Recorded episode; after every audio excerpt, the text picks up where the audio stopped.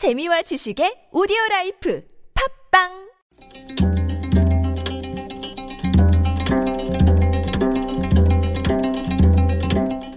한문학자 장유승의 길에서 만난 고전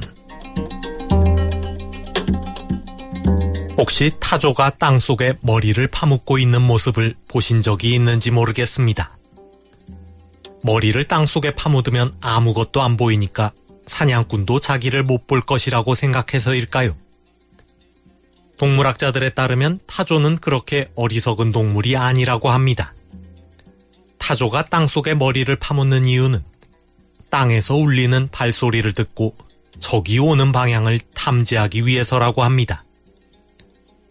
낙타도 타조와 같은 습성이 있고 꿩도 위험을 느끼면 수풀에 머리를 파묻는다고 하는데 아마 비슷한 이유에서일 것입니다. 그렇지만 옛날 사람들은 이런 동물들의 습성을 숨기 위한 행동이라 생각하고 진실을 감추려 하는 어리석은 사람에 비유했습니다. 여기서 나온 고사성어가 장두로미입니다. 감출장, 머리두, 드러넬로, 꼬리미. 머리만 감추고 꼬리는 드러낸다는 말입니다. 중국 금나라 학자 유기의 귀잠지라는 책에 나오는 말입니다. 타조는 머리만 감추고서 온몸을 감추었다고 생각하지만 그것은 자신만의 착각입니다. 작은 머리는 감출 수 있어도 거대한 몸통은 감출 수가 없습니다.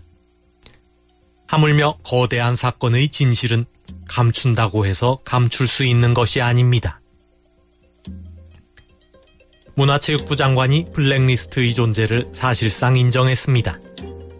하지만 여전히 자기는 본 적도 없고 관여한 적도 없다는 입장입니다. 머리는 여전히 감추어져 있지만 꼬리는 만천하에 드러났습니다. 사상과 표현의 자유를 침해한 이 거대한 사건의 진실은 결코 감추기 어려울 것입니다. 머리가 드러나는 것도 시간 문제입니다. 장두 로미입니다.